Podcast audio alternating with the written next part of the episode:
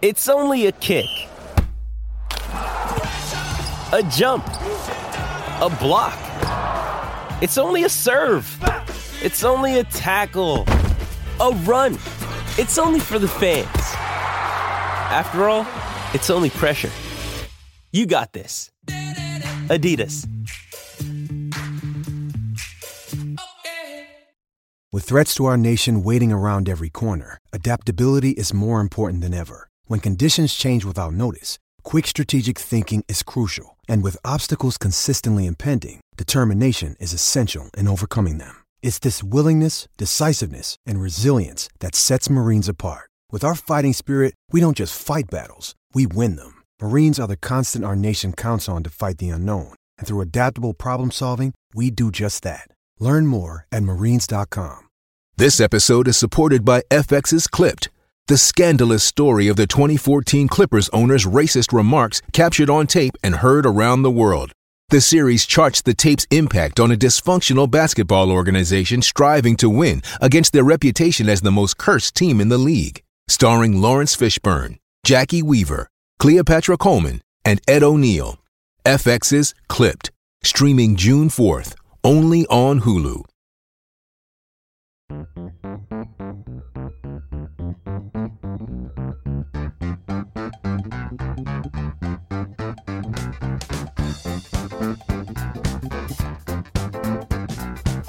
Hello and welcome to the Analyst Inside Cricket, which this week is a sort of review of the year and even the decade, actually, since we've come to the end of one, and also a preview of both England in South Africa and also a bit about Australia against New Zealand. And in the second half, because very much Christmas is the time when most sports books, and in fact any books, are bought. I thought we'd focus on the best cricket books of the year and interview one of the leading cricket writers, a guy who is a multi award winning author, Duncan Hamilton, to talk about his new book. So that's coming up in the second half. Uh, first, though, what's your sort of highlight of the year? Would you say? What's your memorable moment? What one one moment, one incident Yeah. of the year? I think you'd have to go to Headingley. I know England won the World Cup this year, and there was that dramatic finish and all sorts going on in the last hour or so. But I think Headingley, Ben Stokes reverse sweeping Nathan Lyon for six into the West Stand, and the noise that day. I think that will stay with me for a very, very long time. Uh, incredible afternoons cricket. England were down, and somehow Ben Stokes revived them and, and kept the Ashes series alive. So, although I think as an achievement, winning the World Cup for England was sort of the highlight of the year, just in terms of just one moment, that moment when Ben Stokes reverse swept Nathan Lyon. I think everyone just looked at each other and thought, did he, did he just do what I think he just did? An astonishing stroke.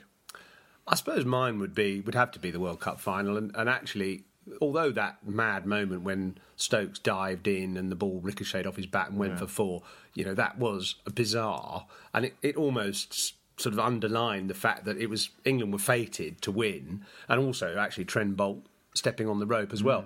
But just that final moment when, with two runs to win, New Zealand skeltering for the line in, in the personage of uh, Martin Guptill, and and obviously just falling a metre short. Jason Roy, who'd fumbled the ball earlier in the over, getting the throw mm. accurately to Jos Buttler, who virtually destroyed the stumps, and then that image of the, the players all embracing, and actually Ben Stokes polaxed on the ground in exhaustion. I think he slipped over actually in setting off to join the, the throng and, and actually fell to the ground. And you can see him just briefly in one of the camera pictures, completely prostrate on the ground, almost uh, beyond exhaustion, really. Let's just recap that moment.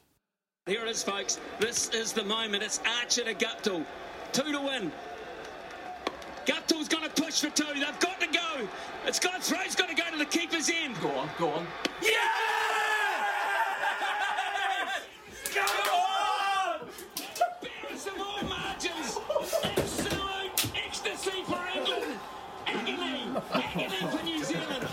So that actually was recorded from the VT truck at the back of the, the nursery end, which I was sat in with a load of technicians, and you can hear the excitement there in, in their voices, as well as, of course, Ian Smith, who uh, has had a great year himself, actually. Ian Smith commentated brilliantly on that World Cup final, and he's been in uh, vintage form during the series in New Zealand as well. Yeah, I'm not sure he was so happy after the Perth Test match, though, where New Zealand absolutely crushed. And Australia just set them up so nicely for that. You could see it coming from a, a long way off. Pink ball Test match in Perth, bouncy pitch, hot conditions, complete contrast to the conditions in Hamilton and indeed at the Bay Oval where they played the, the, the, first Test match against England. Also, the, the jet lag factor as well, going from New Zealand all the way over to Perth. People don't think of there being that much of jet lag, but there is a bit involved. Mm, all, is, yeah. all, sorts of factors. Australia just played a pink ball test match against Pakistan. They set them up nicely, as they often do, actually, Australia, don't they?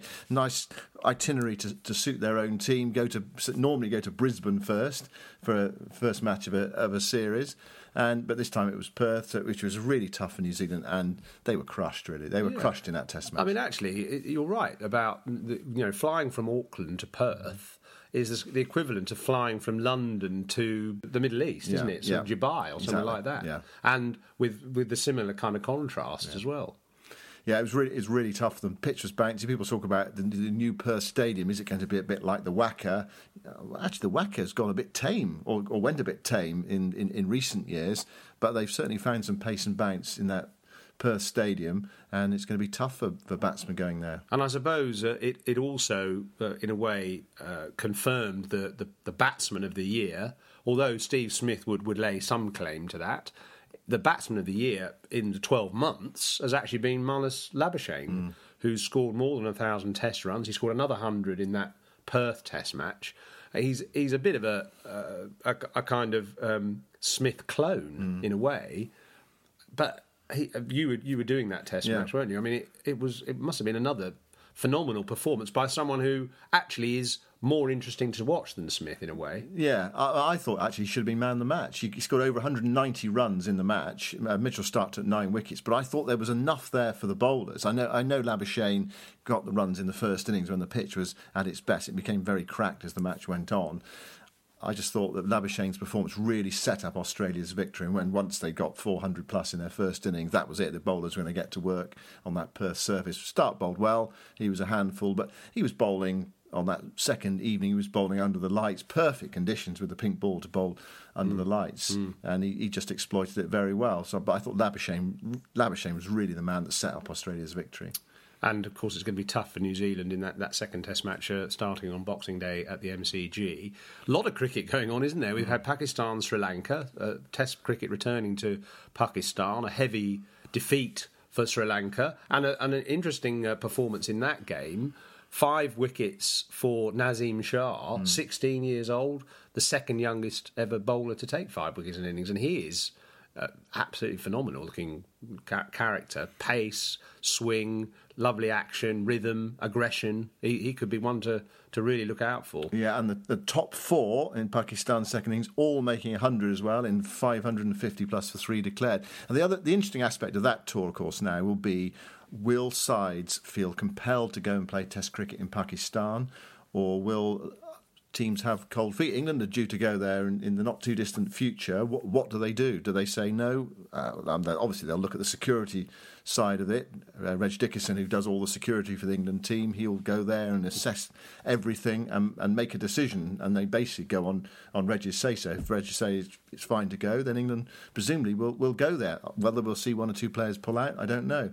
If not, then it might be back in the UAE or another part of the world. But Pakistan, they seem absolutely convinced and confident that Test cricket should be played in, in Pakistan. Although Bangladesh have said we're happy to go there for T20s, but not for Test matches.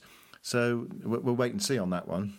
But it's significant that Test cricket is, is back in Pakistan. As far as England are concerned, obviously they play their first test in South Africa, starting also on Boxing Day at Centurion. A departure from the norm, because normally that Boxing Day test in South Africa is at Durban, Kingsmead.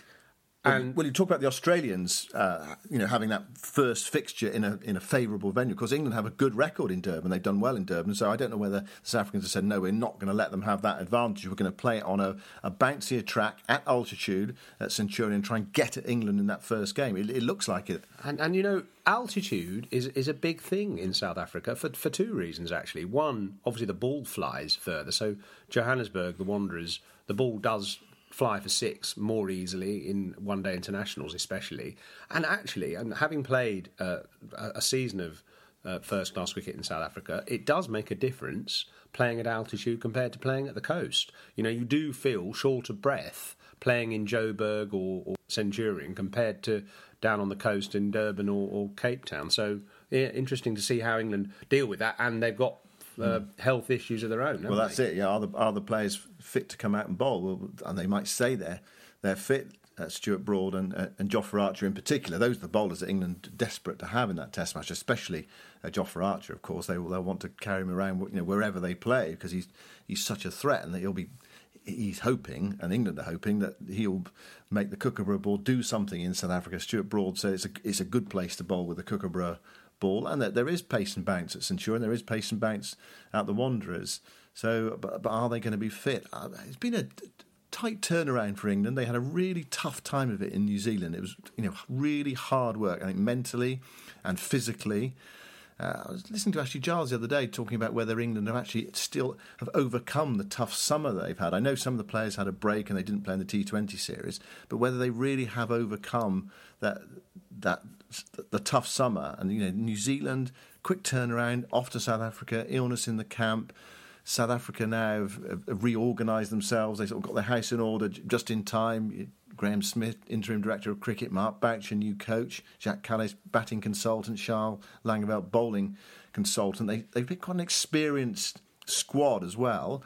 Uh, I don't think it'd be as straightforward for England as, as some people are suggesting. It might take them a bit of time to get in the series. We'll, we'll, we'll know after Centurion, but England is. It seems to me, it, England are not set up for a fall, but it, it will not be as straightforward as many people are predicting. And I'm very interested to see for all those people who poo poo the idea of coaches, international coaches, and the effect they have. What effect three star players Yeah. who've now been recruited into the into the frame as coaching staff, or effectively, if Graeme Smith is director of cricket, but will obviously have a, a say in how the game is played, and Mark Boucher, as you say, and also Jacques Kallis. You know, how much influence can those guys actually have on the players? And maybe quite a bit, because they picked some experienced players who I, I think experienced players have got more ability to listen to advice and try and put it into practice than a young player who's sort of trying trying to find his way. You often find with young players they say, "Oh look, you know, I've been bombarded with, with different uh, suggestions, and I don't really know which, who to listen to." Whereas I think when you when you've established your game a bit, like some of these players in in the squad have. Then just little bits of advice from the likes of Kallis. It might just be a reassurance. It might just be uh, looking out for a particular type of scoring shot on that surface. I don't know, but I think they can. Well, it'll be interesting to see Yeah. if they have an influence. Yeah, I, I was I was actually fascinated by the squad that South Africa have picked. And they've got the, some of the familiar names, you know, the likes of Rabada and du Plessis and Quinton de Kock and Dean Elgar, who's a fine opener. What they have done is they, they've ex, they've picked experienced batsmen and bowlers who've got good records in first class cricket in South Africa. And they're, they're a proud sporting nation, South Africa. Everyone thought England were going to win the Rugby World Cup final. But South Africa stood up to them and, and bullied them and dominated them and, and beat them quite comfortably on the day. And I, I know England have got a good record in South Africa. And they, the South African series, I think, are always really good. They're always really watchable. I'm really looking forward to it. I think England have got a chance. Of course, they've got a chance. But I don't think this England side is that good. They've got some very good players, and we've talked about it for a while. And if those very good players perform, then South Africa will be under pressure. But as a, an all-round team, they're they're a bit creaky, and there are some cracks in that team. Yeah, I mean, I was actually just looking at the records of a couple of players uh, of the year. Uh, you know, Rory Burns, who has definitely established himself as England's sort of number one opener. And how's he gone over the year? Well, his record is 11 tests, 731 runs, average 34.8. So that's actually a slightly better performance than his overall average, which is only 32. Not bad, actually. Uh, de- dealing with uh, obviously the Duke's ball for a lot of those Test matches in England. So uh, I remember Alastair Cook, his last year of Test cricket, only averaged about 28 or something. So he's a slight improvement on that, but still work to be done there. And to pick out, you know, England's Player of the Year, very, not much doubt about who that is, Ben Stokes. And, you know, fantastic record, actually. 30 matches in all formats, 719 runs, average 53. He's hmm. averaged 53 in, you know, a combination of tests, one days, and T20. So he's had a fabulous year, capped by his elevation as BBC Sports Personality of the Year. But as you say, you know, fragile top order. Joe Denley made 100 in that warm up game. Hmm. So did Ollie Pope. He's going to be one that, that, Yeah. that, that's starting to emerge. That middle order looks fine. Again, it's still that top order you worry about. Yeah, one thing England have done this year is they've tried to sort out a structure to their team. We've talked about in the past that the, structure seems all wrong. You know, lots of all rounders, no one at the top. They've tried to address that, but the question is, have they been? Will they be able to do it successfully? It's all very well having the right structure, you know, a top order that is suited to Test match cricket. Uh, an all-rounder, five batsmen, a, spinner, and then your, your, your pace bowlers. But you still got to find that, that all-round quality in a side. Jimmy Anderson coming back in, into the side. He, he bowled in the in the warm-up games. He bowled very well in the in the second match. Very good figures. Got through thirty overs, but you, you, you don't quite know how that's going to work out on South African pitches. A guy who's what thirty-seven years of age, a canny bowler.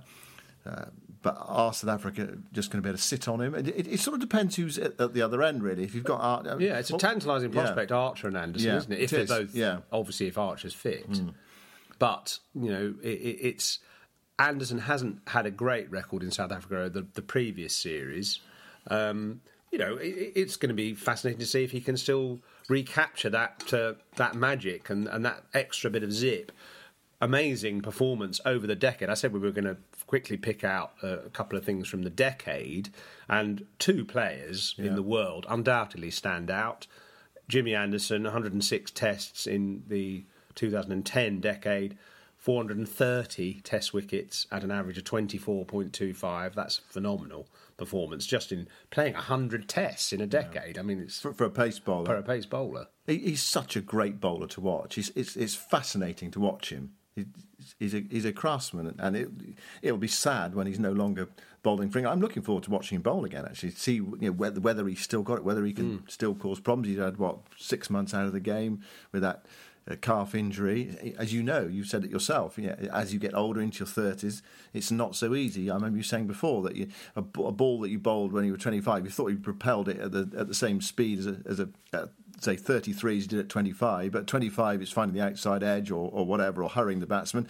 At 33, it's disappearing over deep backward square leg for six. Yeah, th- th- that's exactly right. Uh, and it doesn't feel any different when you're letting go of it. You feel it's still got that venom, but the batsman just seems to have a lot more time. So, yeah, well, let's hope uh, Jimmy's um, sinewy muscles are, are able to have that same elasticity and take wickets. Of course, the batting star of the decade needs no introduction. Virat Kohli.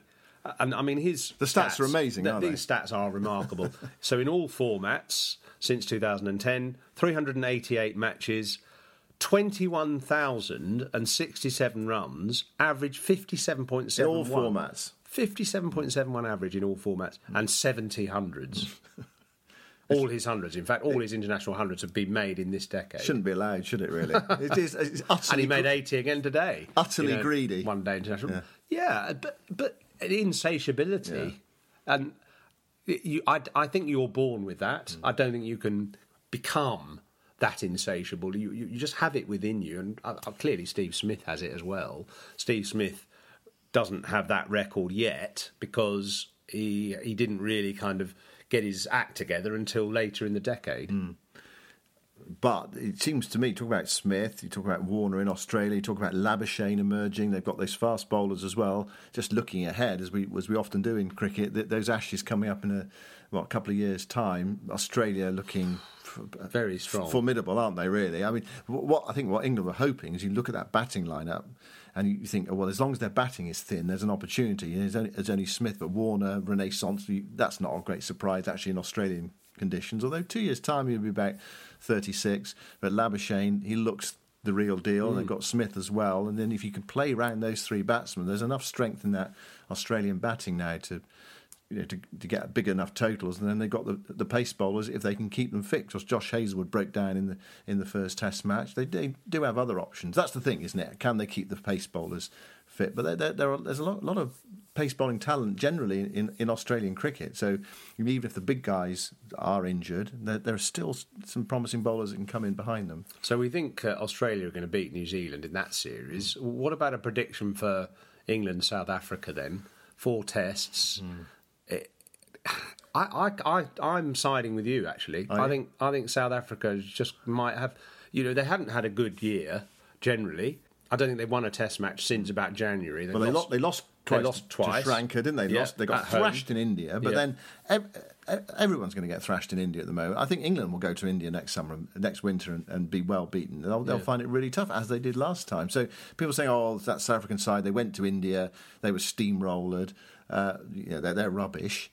Well, let, let's see England go there and, Yeah. and, and do better than that. I, I'm worried about England's uh, bowling actually in South Africa because I think Archer may not be fit, uh, fully fit for the first test, whether he plays or not. Uh, and I don't know whether England still got that potency, enough of it, to really take wickets in South African conditions against some quite tough competitors like Dean Elgar, for instance, obviously Faf du Plessis. There'll be something really gritty and determined about that South African team. England are going to have trouble, I think. Yeah, I mean, I think it's really hard series to predict. But what I don't see is England winning three 0 or something like that. Which I think there was a feeling that oh yeah, England will go there and th- they'll be too good for South Africa. I don't, I don't see it as as clearly as that. That okay, they might happen, but to me it seems a, a, a much more unpredictable series. A hard fought, there may be some fascinating cricket. I also, I say, I always think there's.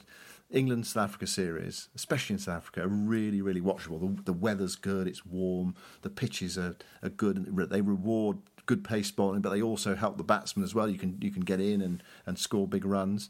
So it, it'll be a, a test ring. I think it's a question of whether the their, their big players, you know, Root and Stokes and, and Archer and, and Anderson, are able to have a significant effect on the series.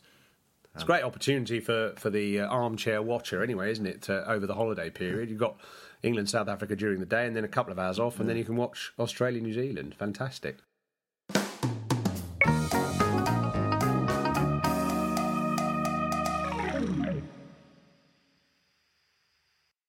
Right, so have you finished your Christmas shopping? I have. Have you bought any books for anybody? I don't think I have. It's really sad. Not, not because I. Not even a private eye annual or, you know. Not because I'm not Viz- obsessed with The books. Viz annual 2019. I buy lots of books for myself, but other people don't seem that keen on reading, Reading them. Yeah, as much as I'm keen on, on reading myself. Well, there is obviously a, a, a big surge of book buying at this time of year. It's the generally the peak of the book buying season. And uh, I thought we'd sort of just focus on cricket books a bit because the the poor old impecunious authors don't get a huge amount of plugging, cricket authors, I mean.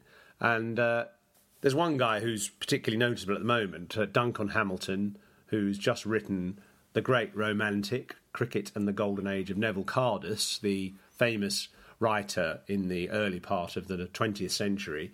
And he's uh, got a, quite a, a track record, actually, Duncan Hamilton, in, in terms of writing biographies of famous sporting personalities. So, actually, he won an award with his book about Brian Clough. He also won an award with his book about Harold Larwood as well. Have you got a favourite cricket book? Go on. Go on, plug mine. Go on. All right then. I did, I did, I did. Pregnant Uh, hold on. I well, I'll just twist my arm behind me. but I, I did enjoy your book a lot, a lot of Hard Yakka because I, what I liked about it, and I think this all good sports books sort of take you inside the dressing room, don't they? They they give you that sense of, of what it's like to be a, a fly on the wall or even a, a player inside that dressing room. So yeah, I did I did enjoy your book, yours, even though it pains me to say it, a lot of Hard Yakka. Another cricket book that I liked. Uh, Art of Captaincy by Mike Brearley. I, st- that story he told about putting the helmet at mid wicket, it just it's always stayed with me. The idea to to get the batsman to play across a, a, a spinner and trying to get him to work it and, and, and make a mistake. Of course, that's been outlawed now. They've, they've changed the laws, haven't So, they? so you the idea was to get five runs if you if manage you can to hit, hit, the ball yeah. against the Yeah. helmet. So there's that temptation, yeah. to hit the helmet. Was it might, might play across a, a, straight ball and miss it and, and, get a wicket. I think he was desperate for wickets. So, so though, yeah, those two cricket books. I, re- I really liked um, Vic Marks's book this year. Uh, I know I'm biased. I, I think it, it, it, he wrote about times in my sort of childhood, uh, or not child, in my sort of teenage years and into my twenties. I remember so clearly down in the West Country, his time at at, at Somerset, and obviously I'm travelling around the world with him over the over many years subsequently. So I, yeah, I, I really enjoyed that. Um, Sports books generally, yeah. you like the kind of dressing room tales, don't yeah, you? Yeah, I think you like you want that you want that insight. I mean, you don't like biographies or autobiographies where they say, "Oh yeah, I was disappointed with that shot." You want you want the stories, don't you? You want to mm. you want to know what's going on Emotion. behind the scenes. Yeah, you want and, and, and the, the, feel of it and the, the, the behind the scenes stories. I mean, I, for that reason, I think of three sports books, three football books actually. The Glory Game by Hunter Davies about the inside the Tottenham dressing room. Um, 1970s Tottenham. Yeah. Only a game. Eamon Dunphy. Eamon Dunphy. Yeah, brilliant. Yeah and the, the Miracle of Castel di Sangro, which is a book about Italian lower league football, where the writer lived and breathed the whole season with them, mm. um, and, and that's a fascinating sports book as well. I think what they all have in common is just that feeling of being behind the scenes of th- this is what it's like, or at least it gives you a flavour of, of, what it's like to be right in the, at the heart of that team or dressing room or even the boardroom th- th- those sort of books allow you to, to smell the dressing room, don't yeah. they? So whether it's deep heat or some other product, or the, I don't know the. Uh, the well, it's hair gel these days, isn't it? Probably is. Yeah, exactly. Another one I particularly liked and really influenced me. I, I read Hunter Davies's uh, Glory Game and also Eamon Dunphy, Only a Game. Mm. There was a wonderful accounts of football in the 1970s. Uh, was Fever Pitch, obviously Nick yeah. Hornby, which was different because obviously it was more about his relationship with his father and his passion for Arsenal. So it was much more of an outsider's view, but still compelling to read.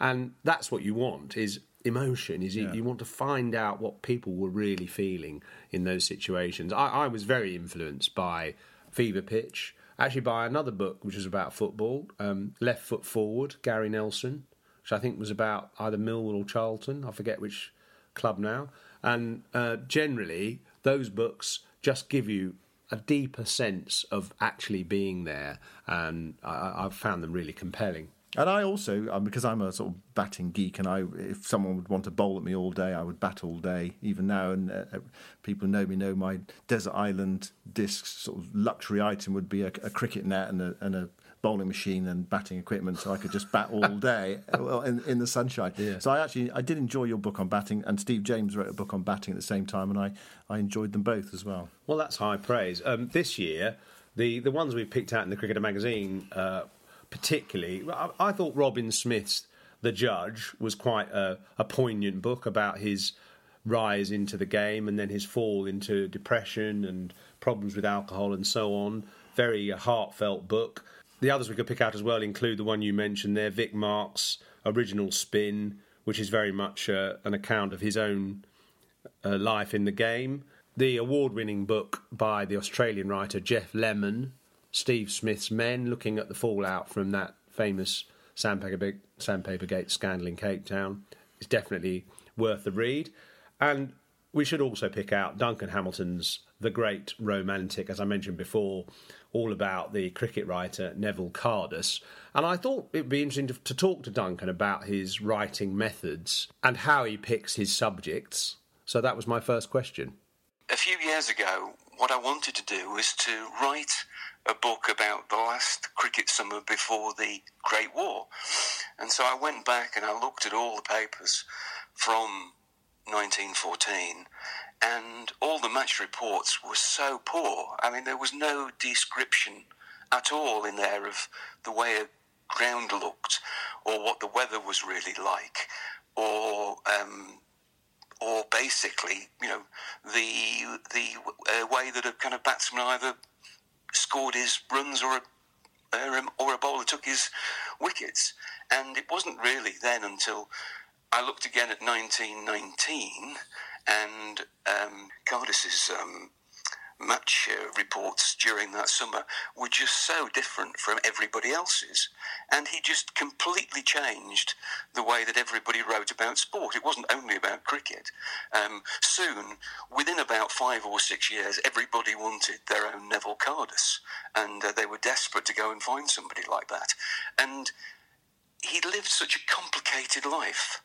Um, and he just seemed to me to be a one of those figures who no one had actually actually, uh, uh, you know, actually got to the bottom of. And one of the rules I have, if I'm picking somebody to write a biography of, is simply this: where am I going to start, and where am I going to end? But most significantly of all, what what is the middle chapter? Because lots of biographies are written about people, and everybody will have a beginning and and an end, but not everyone has a kind of satisfying middle period to their life, which would make fascinating reading. The real fascinating middle period of his life was that it changed when he went on Gubby Allen's tour uh, uh in 36 7. And uh, he kind of always wanted to go and see Sydney. And um, he was at that period of his life where he'd been covering cricket for almost 20 years. He was in a marriage which was peculiar to say the least. And he didn't want to leave his girlfriend, despite the fact that the kind of sexual bit of their relationship was long over. Um, but he really had to go in 36-7. And of course, when he um, when he actually went, I mean, he found himself fated. I mean, it was like sort of uh, Dickens turning up in uh, New uh, York. Um, I mean, I mean, he overworked himself. Um, but he just had a thoroughly fantastic time. Then, of course, when he came back, he couldn't really get back into the swing of covering ordinary championship matches and kind of tests here. And then his girlfriend died, and she died very suddenly. And it just changed his entire outlook on life, and he became very gloomy. Everything led up to that point, and then everything afterwards led away from it. Going back to the start of his uh, writing career, it's interesting that you choose 1919, which of course is 100 years ago. And I, I found, even on page one, quite a, an interesting kind of comment about the state of the game, because you say here, gloomy about the game's ability to grasp public affection. This is the first season after the, the First World War the MCC had debated whether to increase an over from six balls to seven, enlarge the stumps, and shrink the size of a bat. Even the possibility of banning left handed batsmen was mooted and then dismissed. Uh, it sort of shows, in a way, that cricket is always trying to evolve to attract the public, even 100 years ago.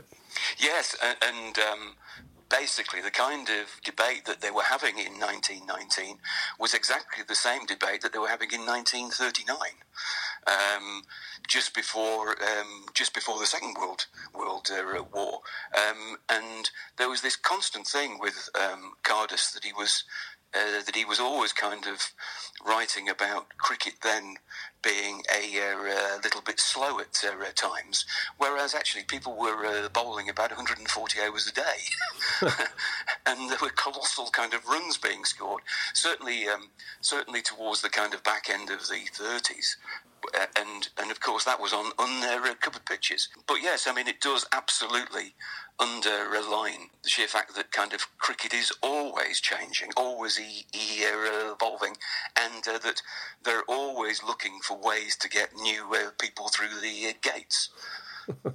it says something about the game, isn't it? We have to keep trying to persuade people to, to follow it. You mentioned, uh, actually, fairly early on, that he was quite influenced by Charles Dickens in that he found uh, ways of describing characters which really painted a, a rich picture. And, and I guess he loved characters more than anything else.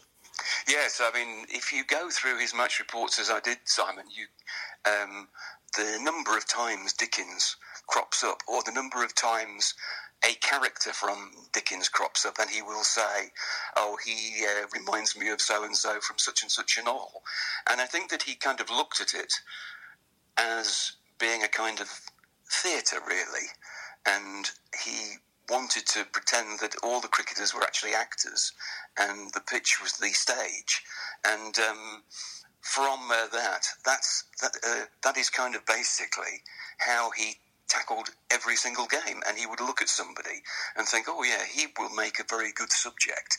And um, there are times, there are match reports where um, you know he will just concentrate on one person. I love the. Uh, there's a couple of quotes here you you, you mentioned. Um, Hedley Verity, a bowler as secret and self-contained as an oyster, and a description of a, a Walter Hammond cut shot as a Tower Hill stroke. You could almost see the axe and the block. yes. So lots of sort of different metaphors and things, which uh, just enriched it generally. Well, I think the thing is that he uh, that he was very well read and so he would read anything, and he would read. I mean, he. I don't think he actually read very much cricket. I think he normally read novels, um, or he would read philosophy, or he'd read travel books and things like that. And so um, he kind of brought all that knowledge with him. And one of the other things that I always find fascinating is that he seldom sat in the um, press box. He didn't particularly like sitting in press boxes, and he would literally pick.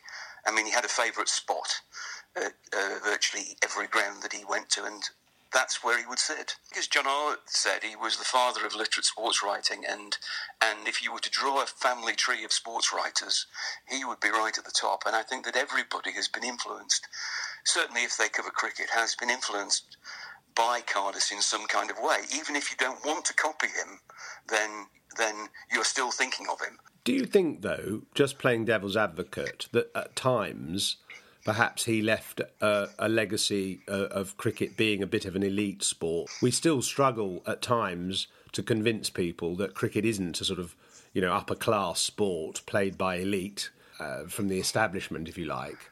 I think that's a fair point because, um, as you know, Cardus came from very impoverished um, circumstances, and he made sure that he uh, that he left no kind of trace of that background on him. I mean, he used it obviously when he came to write his write his life story, um, and it was a fantastic bit of sort of grist to the mill, really. But generally speaking, um, he did become a very kind of um, higher kind of echelon style writer, and so um, he didn't really have a great rapport with the common man, I don't think, despite despite the fact he was one himself. As far as your writing techniques are concerned, uh, I mean, you've written a number of very successful biographies. Uh, this one, uh, I notice at the back uh, in the references section, there's an exhaustive list of books that you've consulted. How long does it take to write one of your books, and what what is your kind of daily process? What's your daily routine?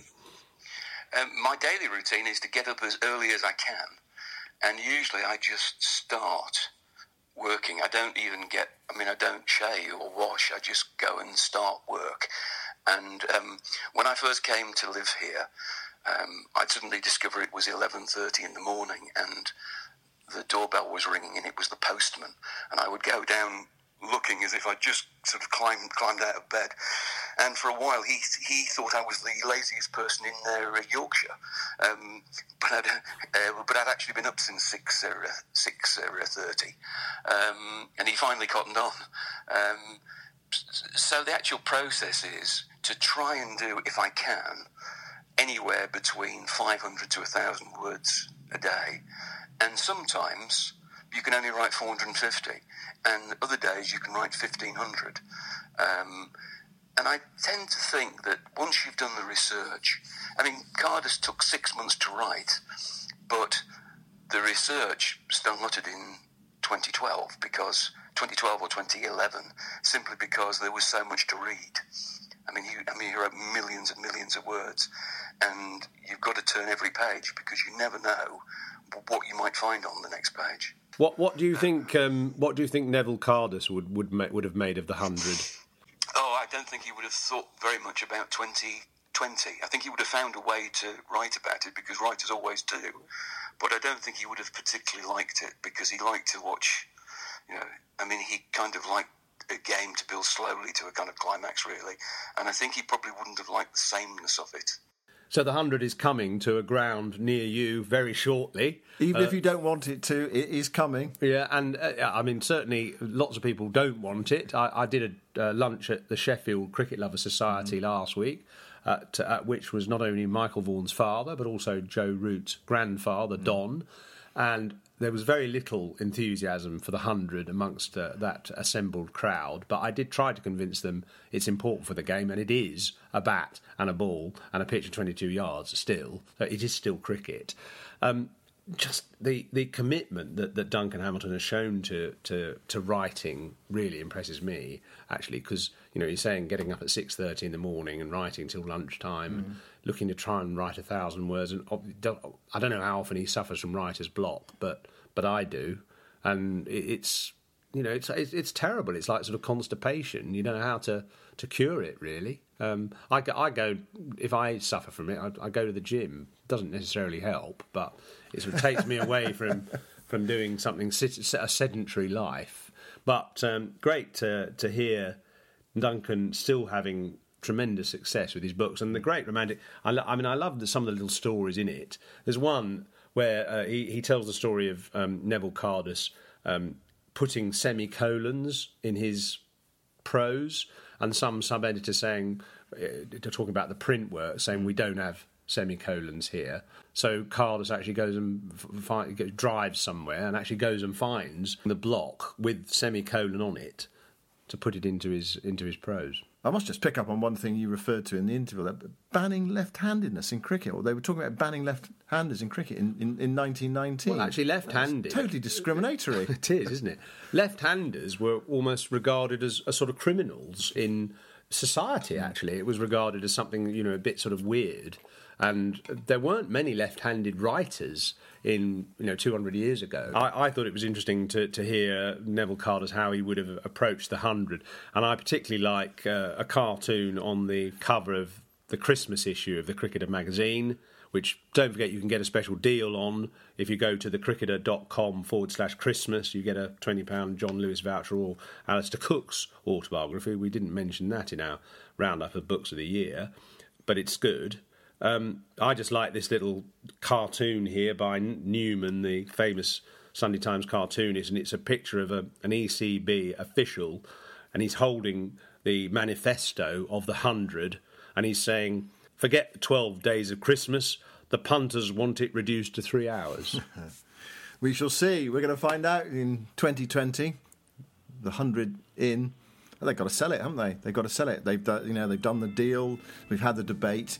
It's now about we've had the selection process. It's a question now of who's going to come and watch and how many are going to come and watch. Well, that's it, I think, for today. Uh, certainly looking back on the year, 2019 was a momentous year for English cricket, winning the World Cup for the first time and getting a BBC Sports Personality of the Year in Ben Stokes as well. So, a tremendous year for English cricket. Let's hope 2020 is as good. And we'd like to both wish you a very Merry Christmas and a Happy New Year. Merry Christmas and Happy New Year.